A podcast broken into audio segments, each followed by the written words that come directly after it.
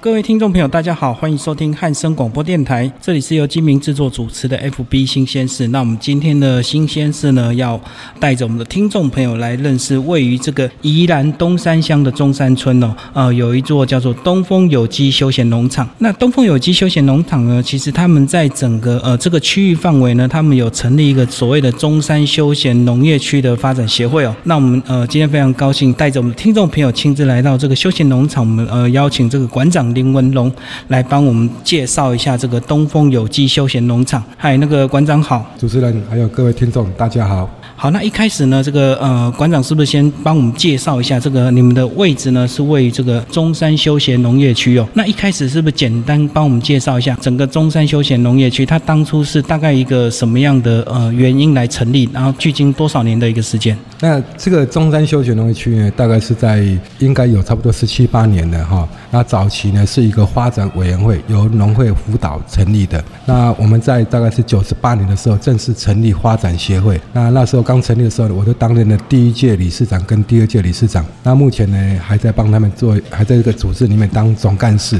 那我个人经营的这个东风有机休闲农场呢，那我也是秉着就是说，我们一起把量体做大的概念，在整个中山休闲农业区里面呢，我们是用一个所谓的分工的概念啊，我负责可能就是一个露营的部分。那别人负责可能是民宿，甚至呃农场更大型的农场。那餐饮的部分也是一样，也可能有很多的餐饮，但是每个人都有自己的特色。哦，像说我们游客到我们东风来露营的时候，他可能就不一定是在东风耗一整天，他可以骑着脚踏车，然后或是徒步到我们的隔壁邻居去做一些其他不同类型的农业体验。那刚开始在要成立这个整个休闲园区的时候，刚开始在推广会不会有遇到一些阻力？因为我知道在过去十几年前，可能有机的观念，可能一般的业界可能还没有这么深的一个观念，对不对？那一开始要成立这样的一个协会，会不会在推广上会有一些困难？当然会有一些所谓的阻碍了。讲说阻碍呢，其实是因为观念上的没有沟通落差。哎，那我们在长期的做一个所谓的休闲农业，那简单讲，一般大家所了解的休闲农业，可能就是一个观光业。其实它有更深的意涵，它是它是希望说，透过农业生产这样的一个基地，一个一个农场，它把它一个农业生产的景观，那让游客来这边做一个所谓的放松，都市人来这边做一个体验这样子的概念。那当然，如果说你是一个呃油气场地或是一个休闲场地的话，你不可能整个怎样的园区里面都是农药的味道啊，或是环境觉得都到处都是一些呃废弃物啊的。那所以呢，你必须要做一个环境的整理啊。当然，优美的环境是一定要的。再来就是说，你在这样的生产过程当中呢，我们也是希望透过说用有机的一个概念来生产的农作物哦，让消费者觉得哎这样一个生产方式，觉得他们是一个放心又安心的一个食物的来源。那也秉着说，哎，我们农民也要有一个责任。我讲说怎么样的责任，生产好的、健康的一些食物给消费者，那是我们的责任。那一般现在讲说有机呢，其实我们在这几年过程当中，我们已经增加到三十多公顷的有机面积。但是这个有机呢，可能就是一个验证标准哦。那我们想说，如果说有机只是验证标准那么简单的话，那其实有机，我个人觉得它只是一个生产的一个方式而已。那我们把有机扩大到变成是一个生活的一个一个模式啊，这是一种生活的态。度，然后这是我们整个休闲东西，包括我个人农场，我们都一直把有机变成是一种生活态度，这样。所以这样等于说，整个中山休闲农业区，它现在已经算是一个有机的农业区，就对。诶，原则上算是一个有机休闲农业区，因为我们把协会成立过程当中呢，我们有一个宗旨，就是成立的目的在哪里？我们把它成立的目的就定为国际有机休闲养生村，就是定定为它是一个国际化的一个休闲有机的休闲养生村。那其实也会有很多的消费者，或是说说有一些朋友会问我，那你们的国际定在哪里？嗯，这样的一个村庄，哎，你平平无奇的一个村庄，为什么定那么大一个一个目标，定一个国际有机休闲养生村？其实我们的国际的概念上是一个本土的东西。哎，我们想说台湾的农村呢，哈，可能就是一个最接近整个台湾人民的一个生活模式的一个一个一个地方。那我们的国际化就是以本土化为为概念。我我想说，很多的消费者到国外去旅游，你们不一定会到惠州，但是我想。你们到非洲一定不可能讲非洲话，对啊，哎，那非洲人也不一定会讲中国话，或是讲国语，对，或是其他语言哈。但是我们这样子的旅游是看到差异化。那我们也是说国际化的概念上说，我们用台湾的农村生活来表现，这是一个在国际上是一个凸显的事情，就是台湾的农村是这样子的，包括台湾的一个农民的生活态度是这样子。那这个是定调，是我们的台湾国际化，我们农村的国际化，包括我们中山的国际化的一个定义在这边。当然也有更一个标准，就我们现在的一个国际化，在国际课的接待部分，你只要是英语系国家来的话，我们现在的二代年轻人的二代英语应该都可以，甚至我们村子里面的一些年轻人，他也都被我们交通部观光局邀请到，包括杜拜一些国家去推广我们台湾的农业。所以这样子等于中山休闲农业区，其实它整个位置呢，就是大概位于这个中山村哦。那目前呢，已经有三十多公顷的一个有机的一个呃农田嘛。那接下来是帮我们介绍一下，大概呃，如果说游客有机会来到这样的一个休闲园区的话，大概有什么样的一个特色跟不一样的一个商店，跟我们介绍一下。在整个村庄的话呢，哈，诶，其实我们在做一个所谓的同质性当中，我们做差异化。是啊，因为这个村庄呢，最主要就生产茶叶跟柚子而已。哦，那这是我们村庄的两大产业。是。那如果说，诶，只有柚子跟茶叶的话，一般消费者可能在其他村庄或者其他的一些县市都有，那不一定要到宜安，也不一定要到中山村来。嗯。那我们的最大的特色是在于，我们把我们的业者，就是我们的农民业者，我们让他们就就产生一个同质当中的一个从中求异。像说茶叶的部分，我们有做茶叶酥的，有手工炒茶的，有做茶叶粉，也有有做绿茶糕的。这光一个茶叶，我们就可以把它分成很多的所谓的体验项目。那游客来到我们的中山的时候呢，哦，他可能今天做的诶一一样体验，他可能还有很多样没有做到。哦，那可能就是他来今天到我们，譬如说到了我们东风，他也可以看到隔壁的农场在做其他的一些活动。嗯哼，他可以安排下一次再来，甚至呢，我们的农场的一些景观也是隔壁邻居的一些所谓的他可以看到的景观。哦，就是说我们互相把怎样的一个环境呢，哦做好以后，那我们互为别人的一些景观。啊，这个是我们的在整个村庄做用合作的一个模式在做这样的一个概念，这样。哦，所以这样子等于是大家种的东西虽然都是一样，可是，在把它这个呃提升之后，变成其他的产品，就开始不同的一个差异化，就对了。那这样子呢，呃，这个东风有机休闲农场呢，所以你们在这个位置，你们最早本来也是种种柚子跟这个茶叶，对不对？对，我我们农场的话呢，大部分是种以柚子为大宗，大部分那也种了一部分的苦茶。哦，那当然，爸爸那个年代也种了一些其他的作物，但是目前呢，就以柚子跟苦茶为主。那我知道这个馆长呢，呃，最早也不是本身，你等于是这个整个农场过去是你们的家传的一个事业，对不对？那最早你本来也不是在这边工作，是后来才回来。是，呃，我也回来差不多二十年了哈。那因为那个时候是因为。爸爸年纪也大了，他也是想说能够有人帮他做一些劳力活，因为想说在以前的农村呢，其实劳动力非常缺乏的，就是能够真的有能够有干活、有体力的年轻人，其实都往都市走了。那我回来的时候呢，其实也是因为碰到有一些外面的实际的转变。当初跟太太在外面是做成衣的。嗯，那后来是因为成衣的不景气，那我们想说回家沉淀一下，那没想到一沉淀就沉淀了二十多年哈。所以那时候是因为 WTO 的关系吗？是，这因为 WTO 的冲击哈。那包括有一些劳动密集的产业都外流，外移到大陆去。嗯，所以这样子回来之后，这个回来沉淀之后就开始接手。那一开始这个真的要下去种这个柚子跟茶叶，那时候自己能够心情能够调试吗？因为我相信过去你做成应该是都是比较做大买卖，在做批发的，对不对？哎，对，当初是在做接单跟做一些定做的部分。那当然就是说回来是不是真能够能够呃沉淀得下来，其实也很难讲。因为从小在这个地方长大，这个地方毕竟是我出生长大，我们讲说故乡。那回来的时候呢，其实讲是我是当地在地人，可是这些农作以前爸爸是舍不得我们做的，就是大不了是暑假时候帮帮忙这样子而已哈。那柚子要采收的时候呢，会打个电话回来要摘柚子。只有那一段时间需要人力这样。对，那其他其他时间大概都没有没有经手过。那回来以后呢，乡下的一些老人家都会在庙里面喝茶。哦，那就会讲到说，哎，我们家孩子回来了或怎样。那我们也知道长辈或是爸爸，他也很在意说，哎，我们回来了，给他一些很好的一些，我们讲说面子啊，因为那时候的年轻人返乡算是一件稀罕的事。哦，哎，对，因为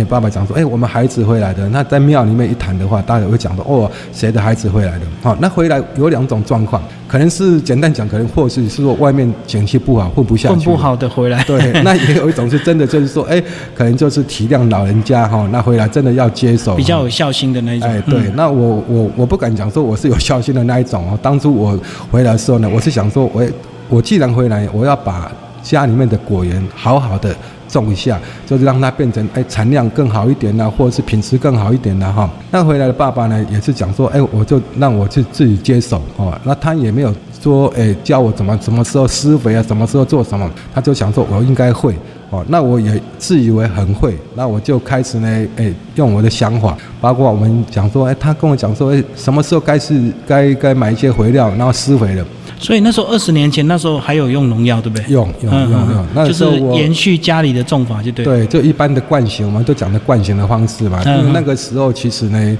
是主流，因为你不用农药的话，你的柚子你不用肥料的话，你的柚子不甜，收成就比较对。啊，你不不用农药的话呢，你你的果树可能会被虫咬，或是长被会被虫叮咬。哦，你不用是跟人家讲是，哎，你比较特殊，或是说差异化，那其实不行，因为市场不接受。嗯。那但是呢，我们刚刚讲到说，回来也是有这样的雄心壮志，就想把果园做好。那就刚刚讲到，该用药的时候，爸爸会提醒；该施肥的时候，爸爸会提醒。那我们以以往呢，他就会讲说到农会啊，去去买一些怎么样的肥料回来。那我就想说，既然要回来，就要做好一点。那我我可能就不到农会买。我可能到那卖园艺之材的，可能找一些比较高级，我们自以为很高级，包括进口肥料啦，哦，包括花材使用的东西啦，哈。那其实呢，你在一年的过程，一年一次的收成过程当中呢，其实你会知道很多的农药跟肥料的成本很高。那再加上我我们在讲说，依然这个气候或者地形的关系，一年又有很多台风。对，哎，那我第一年接手的时候呢，其实我的。我自以为很认真呐，哦，也也讲说很投入，然后我又施了很多次的肥，用了很多次的农药。那其实快要采收的时候呢，一个中秋节之前呢，其实可能来来三个台风，第一个台风可能剩一半，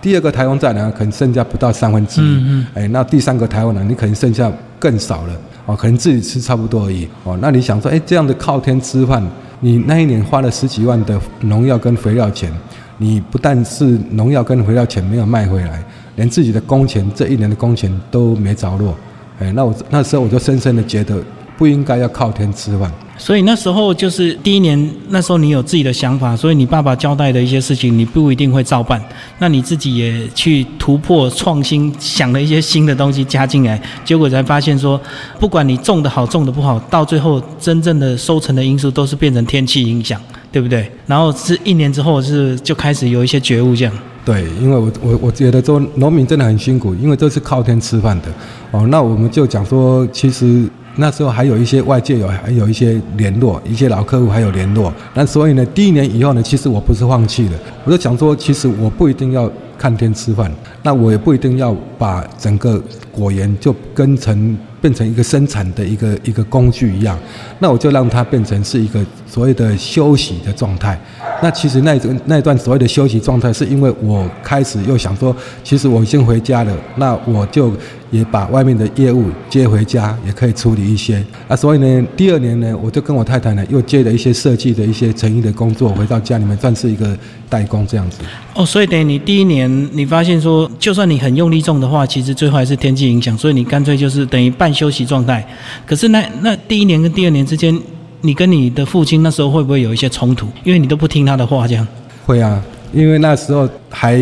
这个有机的概念，那个时候还没有，还没有，还没有出现在我脑海脑海，就是因为一直被骂啊，你怎么人家都在除草，都在喷除草剂的，你怎么不喷？然后人家都在喷农药，你怎么不喷？嗯，哦，那我我那个时候其实简单讲就是说，我每一次喷农药，因为我们家屋子跟果园很近。那我在喷农药的时候，其实晚上我因为有太长的时间没有闻过农药，嗯，嘿，因为长期在都市，在外面就哦对，嗯。那第一年的时候呢，其实我就已经觉得哇，每次喷药的时候，我嗯那那两三天真的没办法睡觉，哦。因为窗户一打开，农药的味道会飘到家里面来。因为等于你自己的体质比较敏感，就对了。哎，对，那其嗯实老人家都你说他不敏感吗？他也会讲，只是习惯了吧？呃，他也会跟你讲说，农药不要喷到太靠近屋子旁边嗯。这样子，他自己也知道，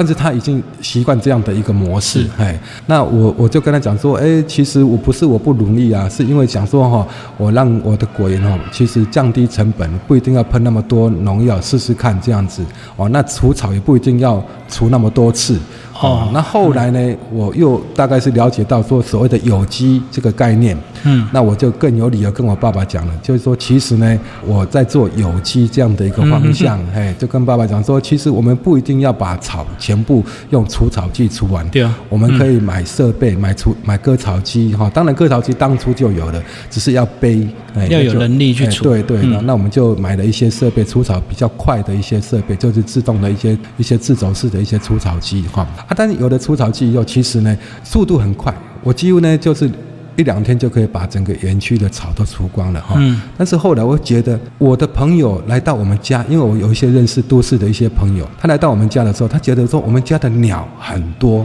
哦，蝴蝶很多，哦嗯嗯，那你为什么要把这些它可以就让你观赏或让你欣赏的东西都赶走？那时候都还不知道它的一个生态食物链的概念，是。我只知道这些东西很漂亮，这些东西哎，就是觉得它的叫声很好，那蝴蝶很漂亮，那就加上朋友，因为这这群朋友很喜欢拍照，嗯嗯。哎，那时候我们讲说我们是一个一些赏鸟一些朋友，哦嗯。哎，那进来以后觉得哎真的不错啊哈，这个概念上真的不错，那我们就开始呢想办法说要照顾到果园，又要照顾到这些鸟跟蝴蝶跟生态的的方法，那就开始真的是研究所谓的有机。嗯。哎那就知道哦，原来可以做果园做得很好，哎也可以把生态同时维持下来，就是有机。嗯那这个从传统的这个呃种植的一个方式转型成有机，但是土地还是需要休息，所以相信这个一开始可能收成也不会隔年马上就大哦，还是要经过一些时间，对不对？那在转型成有机之后，其实土地还是需要一段时间的休息，因为毕竟过去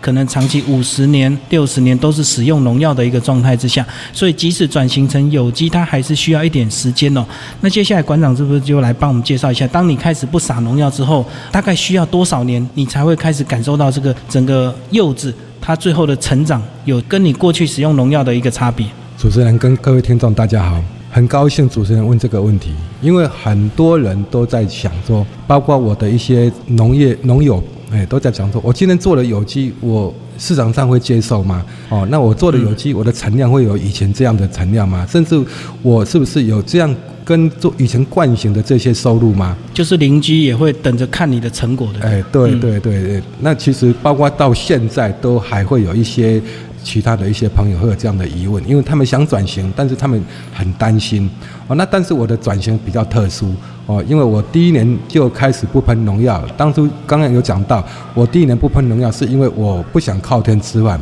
嗯，那我好在我太太呃跟我都有一些打算，说我们其实也可以再做一些其他补补贴家里面的收入。副业在补贴就对对对，所以我们也不完全 嗯就是说没有了水果可以卖，我们就饿死了。哦，那再来就是说，我们开始呢，就是说有一些朋友认为说果园里面的生态变好了。变好了，那我也很认同果园的生态是一定要变好。那再来就是说，我第一年完全没有收入，第二年我其实呢收入也不是很多，只是减少了我的农药跟肥料支支出出，嗯对，那收入也不是很多。那第三年其实我的收入比我爸爸都还要多了。哦，第三年就有。哎，对，嗯因为我那时候没有所谓的诶去验证，但是呢，我那时候就开始跟朋友、跟一些老师、跟一些教授在研究，说我这些东西到底怎么用它，因为落果太多了。哎哎，你想说三万斤的水果掉地上，你就算要把它运走，你都要运好几卡车。嗯，哎，那我们就想了，我们把它提炼精油。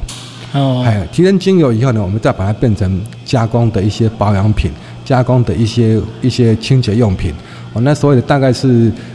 第三年、第四年，我就开始研究这些落果的一些处理。哦，包括后来这些呃真正做成有机以后呢，哦，那有一些品相比较不好的，因为它真的就有机的时候呢，有一些卖相真的不好，哦，那我们就把它做一个那个我们讲说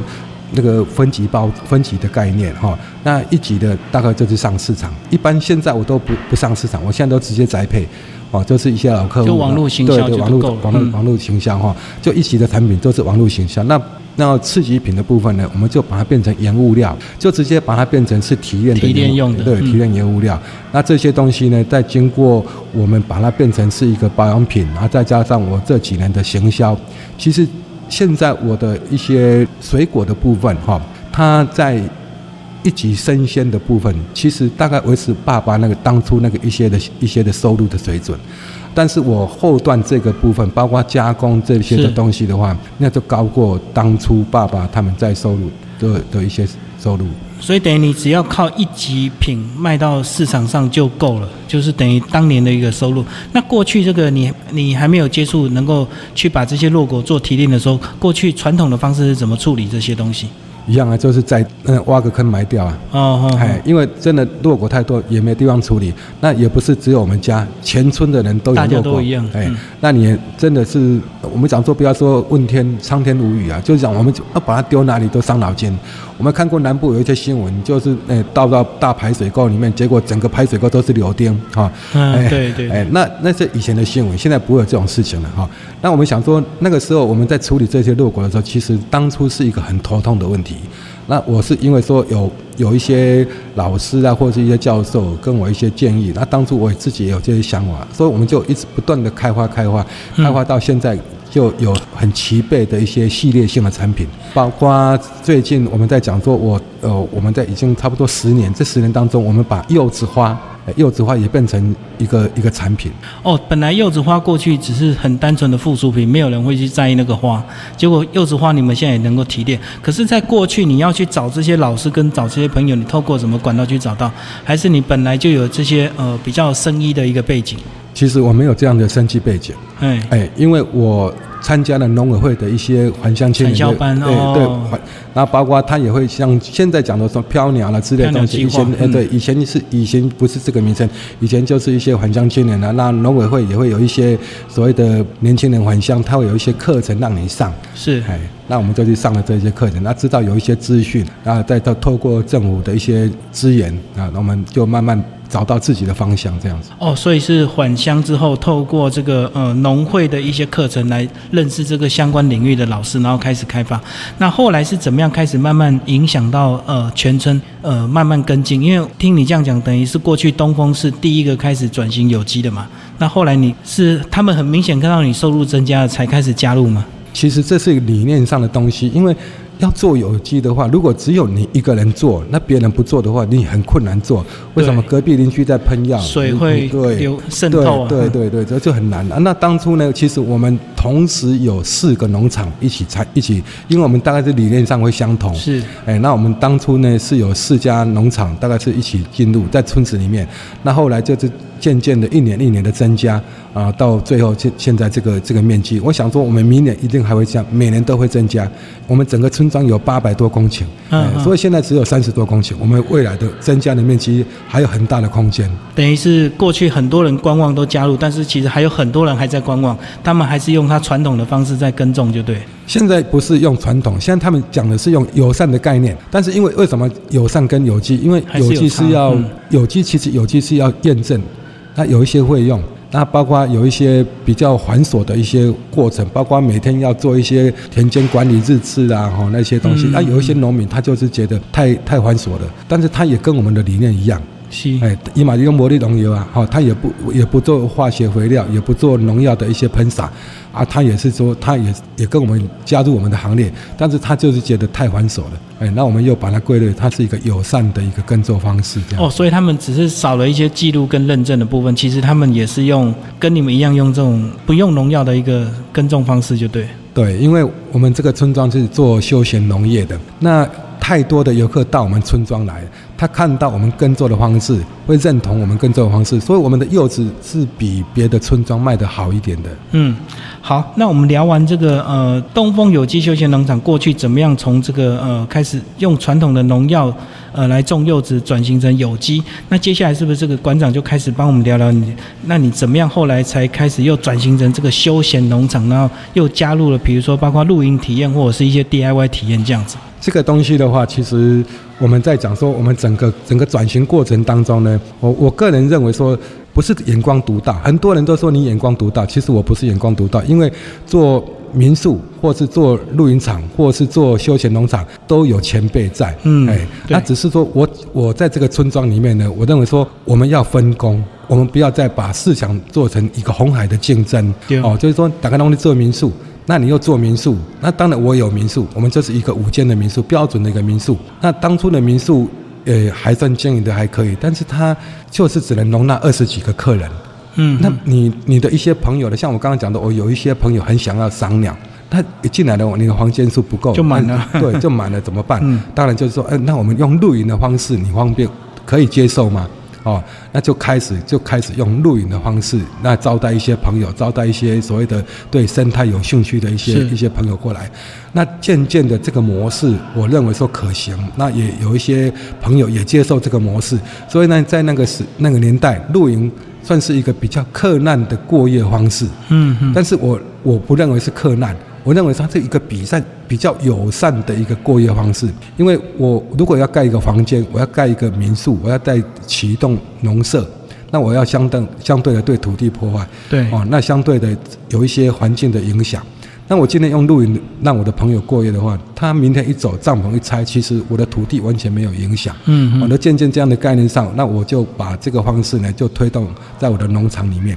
那刚刚讲农场，其实在那个年代我还不是农场，只是一个果园。是是是。那后来呢，大概是在一百年左右哈，民国一百年左右，我就开始呢去申请农场。其实九十八年就申请，只是那个时候就因为我们都自己写经营计划书，也没有请代书，哦，就是太太跟我们这样自己写，那就是大概酝酿了差不多两年，所以是修修改改就对。对对，酝酿了他们两年，到一百年的时候呢，再申请休闲农场。那刚开始申请的时候呢，我们的经营计划书的有一些农场你会要有一附一些经营的计划书，那我们就大概是提到说，我们是希望透过这简单的农业体验。让游客甚至消费者知道我们怎么样在做土地的管理，甚至农作物怎么样的加工制作这样子的概念上啊。那所以呢，刚刚主持人讲到，我们为什么会有很多的体验或者怎样的，包括我们这边会教客人如何去提炼精油哈，包括教客人如何做我们的环保的手工筷子，这些目的呢，其实都是让消费者知道说土地是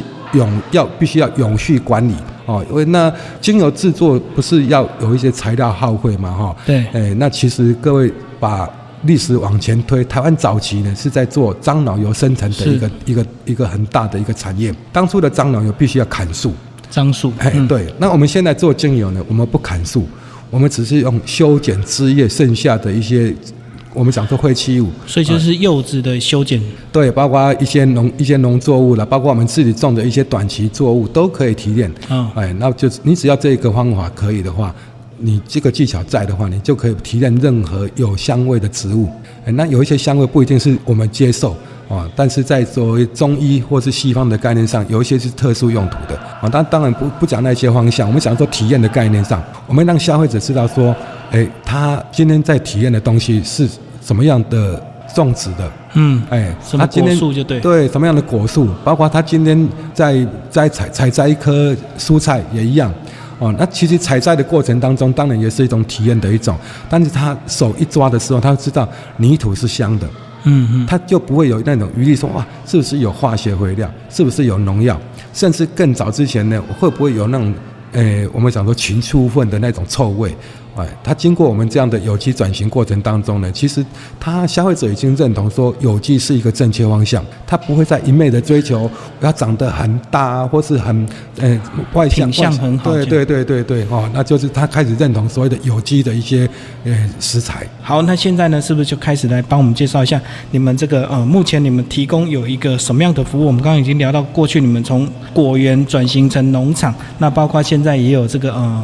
露营的，然后甚至还有这个民宿的体验，然后还有一些 DIY，是不是也开始来帮我们具体介绍一下你们的一些差异性，好不好？哎，主持人讲差异性呢，其实我不敢当，因为我们当初在做经营的时候呢，我们就有一个所谓的理念。哎，这个理念呢，就还是刚刚那个那一句话，有机。嗯，那讲说有机绝对不是验证标准，还是一种生活态度。观念的问题，对，这是观念的问题。那包括我们现在在做一个露营的一个概念上，哦，那当然现在露营呢，其实呢，大家全省全国在封露营哈，已经变成是一个好像全民运动了哈。那当然营地会不够，当然会有很多人。就找找一些比较优哈景观比较漂亮的营地，但是呢，可能就是会有一些讲主持人讲的差异的概念哦，因为我们在做露营这个概念上啊，其实是以所谓的不破坏土地的概念啊，是以所谓的永续经营的概念哈，包括我们的生态都要在整个露营场里面在永续。那。很多人讲到说，哎，我们到其他露营场，那因为生态很丰富，所以蚊子很多。那因为生态很丰富，所以呢就会有一些虫咬这这这些事情。其实生态跟虫咬跟蚊子多是两回事哈。嗯。当然，呃，有虫也是生态的一部分哈。那那是。不可避免的，但是环境的维护跟管理，我们讲说整个生态跟环境的一些栖地的营造，哦，这个算是生态里面的部分。我们讲说，我们在这个农场里面呢，最大的差异是说，我们的农场是做有机农场。嗯，很多人都把东风定义为东风营地。但是我还是要纠正一下，就是我是东风有机休闲农场，并不是东风营地啊。那差在哪里？因为我本身是做一个农场经营者，是一个果园，那也是做一个有机农场。那露营呢，只是当中我们做一个体验跟分享的一个概念。啊，当然就是说，游客来这边露营，哦，也可以住民宿，因为但是民宿能接待的就是二十二位而已。哦，那如果游客一多的话，我们就希望说能够用露营的方式，就把刚刚当初的初衷接待朋友啊，就是希望他能够露营的方式，能够接近大自然。哦，那当然我们也现在也提供了一些设备，因为很多的朋友他想要露营，但是他不知道他露营是不是会习惯。哦，那我们提供了很多套装的一个露营设备。因为现在这个呃现代人大家开始疯露营，然后呢，除非你有一个很会露营的一个朋友，你知道要买什么设备，不然有些人他可能就面临说不知道买什么。那甚至呢，呃，比如说以帐篷来讲，就有很便宜到很贵的，那他到底要怎么选？那我看到这个东风呢，现在你们开始也慢慢发展出一个新的服务，就是让新手轻轻松松开着车就能够来露营，这边全部帮你们准备好，呃，像。就是像你们所讲的这个雪花村，那是不是来帮我介绍一下？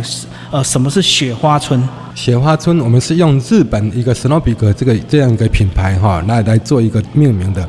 那原则上就是说，游客呢，其实他就只要带着他一个皮箱，就是旅游皮箱，就好像你是住酒店、住饭店或住民宿一样。那其他的一些设备，包括搭帐啊，我们农场这边都帮你处理好。嗯嗯，大概是这样的一个套装哦。那包括我们最近又升级了一部分的欧洲品牌的一个东西。那我们是希望说，那露营呢，其实它不是一件苦差事。露营呢，它也不一定在荒郊野外啊。露营呢，它也可以很优雅。露营呢，也可以让你觉得是一个很休闲这样的一个活动。所以呢，如果这个参加你们这个雪花村这样的一个呃活动呢，其实他们只要轻轻松松开着车，然后带着他们想要吃的东西来这边就好了。那其他这个露营相关的一个设备，你们都帮他准备好，包括连睡袋你们都帮他准备。对，因为我们从头到尾一那就是整套的一个套装，都包括睡袋，包括桌椅，包括他要是不是需要卡式瓦斯炉或是烤肉架，我们都帮他准备好了。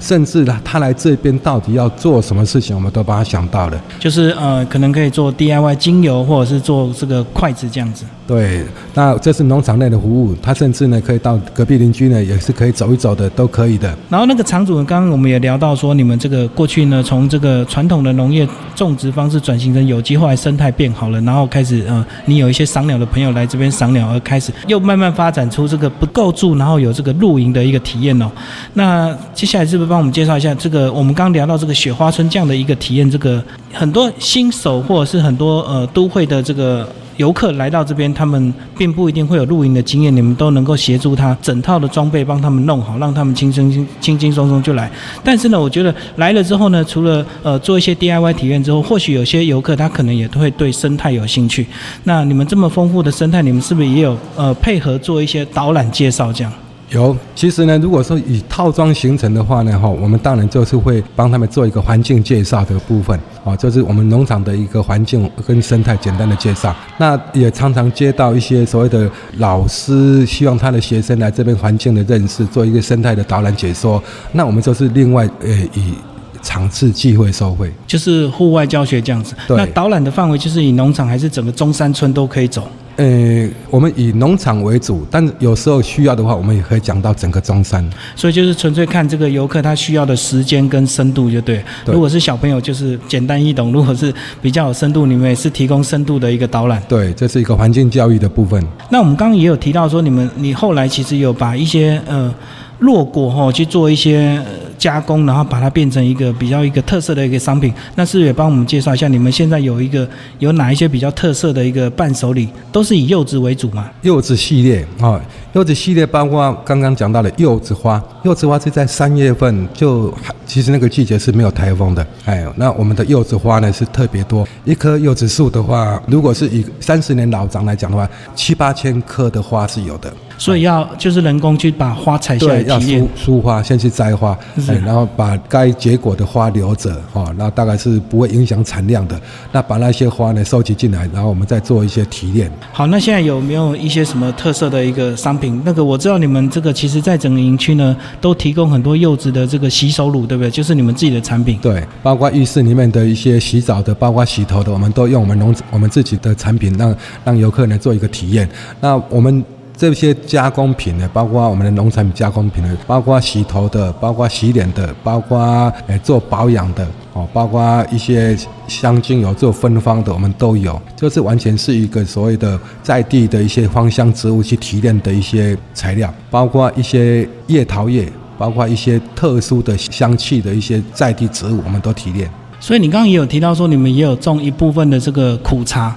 所以那个也是提炼苦茶油，是不是？苦茶油我们是用压榨的哦，那啊，苦茶油是我们的在做保养品当中的一部分的原料，它是油品原原料的部分。那刚刚讲的都是用的，那有没有吃的？吃的话呢，大概是油，就是苦茶油。嗯，哎，那吃的话，像我们这边游客很多的话，他们吃饭的时候呢，我们除了提供早餐，我们的早餐是预约制的，并不是你来就一定付早餐，是也是预约制的。那我们其他的正餐跟晚餐的部分呢，我们是用所谓的跟邻居分工的方式。我们刚刚介绍到，我们这个村庄有七个。所谓的专业的餐厅哦，包括一个餐厅有一个餐厅的特色，所以你专程来中山或者来东风，你住个两三天，其实你可以每一餐都吃吃到不一样的特色的餐。嗯嗯嗯。那我们刚刚介绍完整个东风休闲农场哦，然后听众朋友有兴趣也可以透过我们这一集的节目的一个介绍呢，呃，在预告下面也有他们相关的粉丝页跟网站哦。然后有兴趣也可以，如果有机会来到宜兰的东山乡的中山村呢，也可以来东风休闲农场来体验。那最后呢，这个呃场主帮我们介绍一下，你下一步你个人或者是你们整个呃休闲农场有没有一个未来有一个新的一个规划，或者是你预期还要再做什么样的一个事情？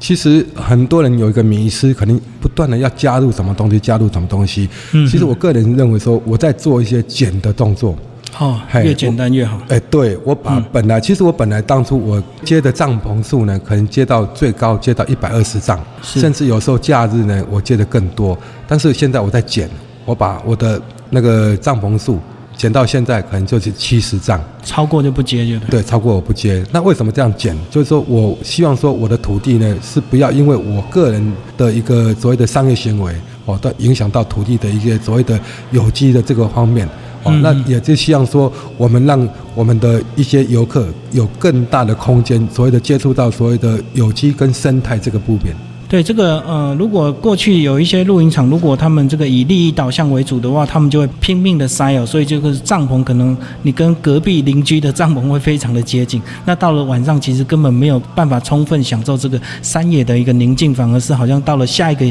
菜市场或者是像夜市这样的一个感觉，对不对？对，那我现在就是说不断一再的减，那我开始呢也会把所谓的露营呢变成是一个所谓的深度旅游的一个一个方式。嗯嗯，哎，因为我在规划说，希望说下一次主持人的时候呢，露营就不只是露营，露营是要做农村体验的，露营是可以跟着我们到山上去，包括我们的呃山水涧的取水啊，包括我们做一些果园的一些整理，好的，那露营只是一个过夜的模式而已。就是晚上让你回来睡觉而已。那其实白天你安排很多行程让他们去走就对对。对对对，嗯可能就是到天黑以后呢，就我们就回到帐篷旁边，我们就开始生个小萤火，然后就开始煮自己晚上要吃的东西，这样子。嗯嗯，这样子呢，这个呃如果这个有这样这一天的到来呢，相信这个下次游客再来，这个白天就会更加的丰富。而且我知道这个很多露营其实都是亲子，那你把小朋友带来这边，你只是让他在那边跑来跑去，很可惜，你没有带着小朋友亲自去体验、去感受，或者是去去学习这样子。对，其实很多爸爸妈妈呢来这边呢，甚至爷爷奶奶都是利用我的场域。是，哎，所谓的用我的长语，就是说用我的长语跟他的孩子讲。